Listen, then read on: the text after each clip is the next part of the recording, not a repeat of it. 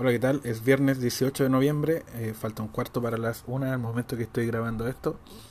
Hay algunos temas que no tienen mucho que ver con cerveza que me gustaría conversar. Por ejemplo, em, estaba poniéndome al día con un podcast que se llama Lo que tú digas, es un podcast em, español. Hay varias entrevistas bastante interesantes a, a psiquiatras y, y neurólogos, neuro biólogos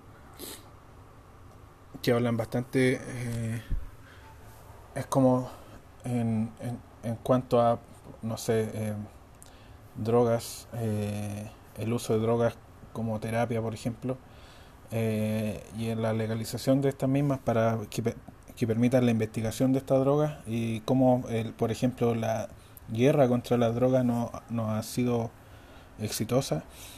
Pero un podcast, o sea, una entrevista que más me llamó la atención, que bueno, dentro de las que estaban ahí, que me quedaban pendientes, había una de un Strongman, en la que él, cuando en, sus etapas de competición, porque no están todo el año eh, a full, em, mencionaba el, el, consumo de carne roja como su mayor fuente de proteína. Em, y está la, está la, está la eh, creencia popular de que las carnes rojas son lo peor que hay. Eh, pero es como que, bueno, y, por todo el tema del, del, cambio climático y todo lo demás, lo que eh, apunta la gente a al consumo de carnes de laboratorio algo que mencionaban también en el, en el podcast de, de Joe Rogan eh, en esta misma semana, específicamente en el review del, de Joe Rogan Experience Podcast. Y creo que todas estas cosas súper procesadas son, eh, son mucho peor que con que consumo de carne eh, normal. De hecho, en Argentina por lo menos y en el sur de Chile hay propuestas de ganaderas eh, de eh, compañías tipo B o que son con una certificación de que son sustentables, eh, que tratan bien al, al, animal, no lo estresan, son de pastura, más que nada de pasto, son carnes más duras quizás para la gente que está acostumbrada al vacuno alimentado con, con granos, con cereales. Y esto, estos mismos que son eh, industrializados, digámoslo así, crianza industrializada, eh, que lo engordan rápido a la vaca, eh, están llenas de, no sé, medicina, hormonas y cosas así. En cambio, estas nuevas, en realidad nuevas entre comillas, porque lo que hacen es volver a las técnicas antiguas de rotación de pasto con de hacerlo realmente sustentable y, ambientalmente amigable. Claramente eh, van a ser productos más caros, pero si estás interesado en tu tema de salud y sin dejar de comer algo tan bueno, tan rico como la carne roja, eh, creo que eh, podría ser una buena alternativa, aunque claro, con, con, todo el tema de la inflación y toda la crisis de ahora, lo más caro que hay es, es comer carne de hecho, cualquier tipo de carne te están convirtiendo en, vegano a la fuerza. Dicho eso, como al parecer se nota bastante que me gusta el tema de los asados, que también van muy ligados también a la cerveza. Eh, en bigsync.com apareció una investigación de la Universidad de Washington que revisó décadas de investigaciones anteriores en que se ligaba la carne roja con enfermedades, eh, con distintos tipos de enfermedades, diabetes, eh, cáncer eh, de colorectal o cáncer de mama, problemas cardíacos, etcétera, y no encontró evidencia suficiente, no encontró que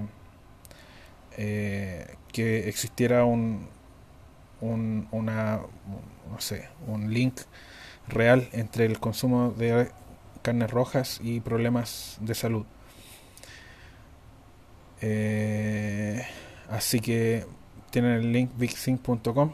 Ahí está, en caso de que alguien les diga que comer carne roja es malo para la salud, no lo es. Lo que sí, hay ciertas consideraciones eh, de, estudios que he leído también, de que, por ejemplo, dejar que se queme eh, esa que se queme al, punto de carbonizarse casi, esa, esas quemaduras, esas carbonizaciones de la carne, eh, esas sí son cancerígenas pero pasa lo mismo con cereales. Si tú dejas que se queme mucho un pan en el horno, también va a tener ese factor eh, de riesgo. No, no, no es sinónimo de cáncer directo, pero puede aumentar los riesgos.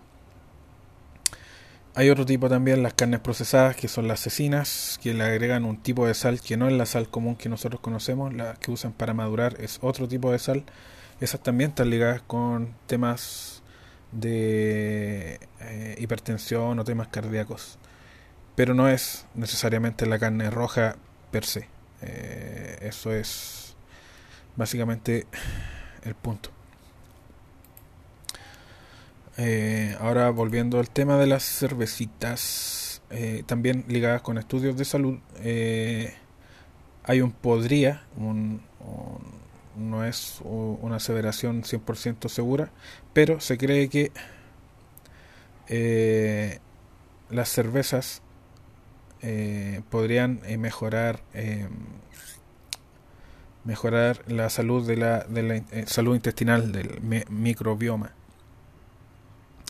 La semana pasada vimos algo similar con, la, con el lúpulo, que el lúpulo podría tener algún componente de que ayude a, a defenderse del Alzheimer. Eh, esta semana el tema es la microbioma y el consumo de cerveza eh, en general.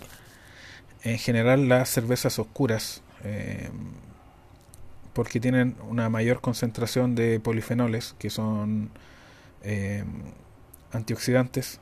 Estamos hablando de la Porter, por ejemplo, la Stout, que son más oscuras, o o la Brown Beer, por ejemplo, no tanto así la Layer, o, aunque acá en este como título de como título del artículo se menciona la Layer, pero leyendo bien el, el, contenido del artículo en realidad no son las Layer, sino que son las que son más oscuras. Eh, que es un factor más importante que el, que el, que el que el contenido alcohólico porque se hizo este estudio usando eh, tanto cervezas alcohólicas como sin alcohol y llegaron a la misma conclusión de que ambas con o sin alcohol eh, resultaban eh, en un factor positivo para la microbioma de tu salud intestinal así que a tu salud bebe una chelita eh, hoy día a la noche. Y por último, antes de volver a mi pega, a mi pega normal, eh, hay cinco cervecerías en The Beer Times que te recomiendan visitar en Europa si vas de viaje por allá. La primera en Dinamarca sería Calver, que está en Copenhague. Fue fundada en 1847 eh, como nota, un amigo que fue para allá dijo que en Dinamarca todo, todo, todo era mucho más caro. Así que si vas por allá, eh, ahorra bastante antes de ir.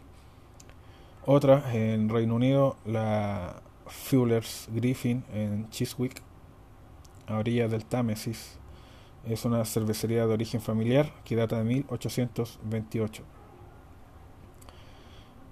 Eh, la más conocida es la London Pride, esa yo la he visto en el, Jumbo, de hecho, es la cerveza más vendida en el Reino Unido. Eh, la otra que me gusta a mí es la, la Porters, la Fuller's Porter. De hecho, mi primera Porter se inspiró un poco en esta, no quedó igual, quedó no quedó tan buena. La segunda y tercera iteración sí quedaron bastante buenas a mi gusto pero así, uno inspirándose en algunos estilos, uno puede llegar a algo más o menos bueno, no necesariamente la primera vez, sino que siguiendo, seguir intentándolo.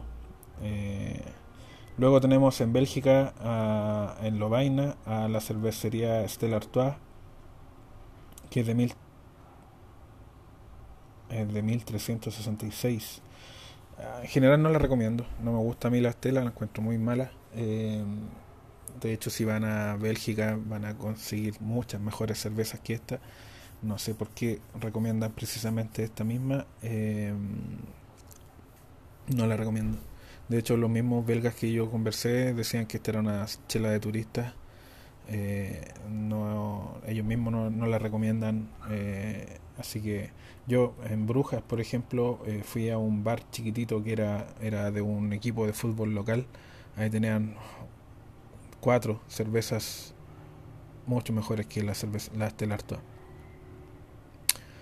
Al frente de la plaza en Brujas también hay un, un museo que parece más bien un castillo miniatura que tiene una degustación eh, dentro de cervezas también eh, que también le pegan mis patas la raja a Stellar así que bueno en general recomiendo ir a Bélgica no a, a Stellar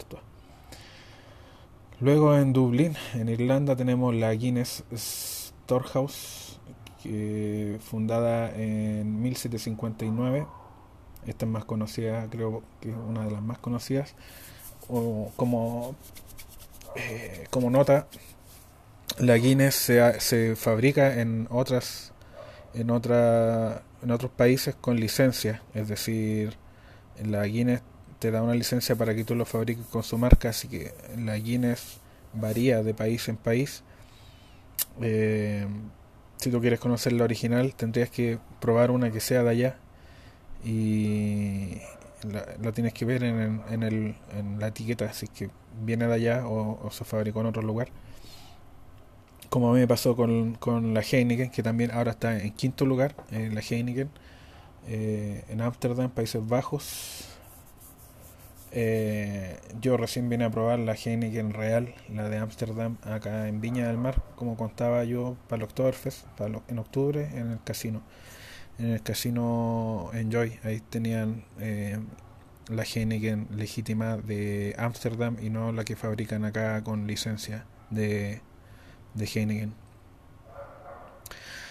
Y ya que estamos en Amsterdam, eh, me acuerdo que cuando estuve ahí fue el, creo que la pinta, el shop más caro que probé en toda Europa. Era buena, sí, la cerveza, pero no para el precio que te cobraban, así que eh, hay que tener en cuenta en la pizarra, cuando te ponen los precios, puede que en realidad sea media pinta, o sea, 250 cc. Y si tú pides una pinta, te van a cobrar el doble de lo que dice ahí. Eh, esta vez me cobraron 4 euros por 250 cc. Yo pensaba que eran, eran era una pinta. No, era media pinta por, por por ese precio y finalmente terminó valiendo 8, 8 euros cada pinta. Así que eh, es un punto a considerar. Eh, yo añadiría quizás eh, Brewdog en Berlín. Eh, en Alemania añadiría muchas más, aunque estuve solamente en Berlín y en Colonia. Pero sí, acá creo que en el ranking faltó alguna eh, cervecita alemana. De hecho, si tú vas a un, a un Rewe, que es un supermercado en, en, en Alemania, puedes ver una un pasillo completo de cervezas locales que valen la pena y son, no son caras en Alemania, son muy buenas. Eh, no tuve la misma eh, experiencia, por ejemplo, en, en Italia o eh, en Italia o en Francia. Eh, en Francia sí habían algunas cervezas buenas, pero en Italia no, no pude probar ninguna que me gustara, de hecho. En España, por otro lado, son un poco más regionalistas. Si una cerveza se produce en una región, la gente de esa región va a decir que es la mejor del mundo. Lo mismo me pasó en República Checa. También son bastante nacionalistas en cuanto a sus preferencias de cerveza. Así que, bueno, si tú tienes ah, ahorros, em, bueno, ese sería el primer lugar si tú quieres viajar. Primero es ahorrar, ahorrar bastante, eh, comprar euros cuando tengas la oportunidad. Em, lo otro, lo otro que hicimos eh, fue evaluar, por ejemplo, tú compras en flickbus.com, compras paquetes de, de pasajes, eh, los compras por mayor. La gracia de eso es que puedes definir después, con cada pasaje es un código y con ese código tú puedes definir después el origen y destino, eh, la fecha, la hora de todo lo demás, después de haberlos comprado. Tú compras un paquete que sale más barato y después vas utilizando uno por uno los pasajes. Eso sale bastante rentable si es que no te molesta viajar en bus en lugar de hacerlo en avión. Es bastante económico comparado con hacerlo en avión, de hecho. Eh, y Flickbus tiene origen y destino por casi toda Europa, así que eso no va a faltar. Y ahí tienes que evaluar cuánto vale un alojamiento eh, en donde tú estés en el momento, ver cuánto vale, no sé, en Airbnb o en Booking. Y en una de esas te sale más barato eh, dormir en el bus y despertar en otro país a la mañana siguiente.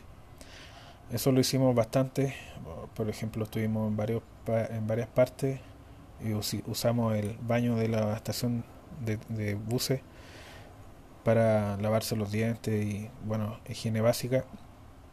Aunque claro, cada dos días es necesario eh, hacer una parada completa eh, en un hostal o algo así para una ducha decente y, y, lavandería en, algunos casos. Así que bueno, eso sería mi... Eh, creo que tengo alguna, algún, alguna entrada de blog por ahí sobre lo mismo, sobre viajar y mochilear por Europa. Eh, pero es de antes de la pandemia puede que las cosas hayan cambiado un poco, aunque ya la gente ya está más eh, más libre en cuanto al uso de en cuanto a las restricciones, de hecho cuando fui ahora a Uruguay no usé mascarilla en ningún momento. Eh, ya pasó la semana de que debería tener algún síntoma si es que lo hubiera y no, nada. Así que eso sería todo por hoy. Ya casi 20 minutos hablando. Eh, extrañamente ahora no me duele la garganta como otras veces. Quizás estoy mejorando un poco la técnica de vocalización. Y bueno, será hasta la próxima. Cuídense, pasen un buen fin de semana. Eh, a los que les gusta el calor, disfrútenlo. A mí no. Eh, y eso sería. Eh, chao.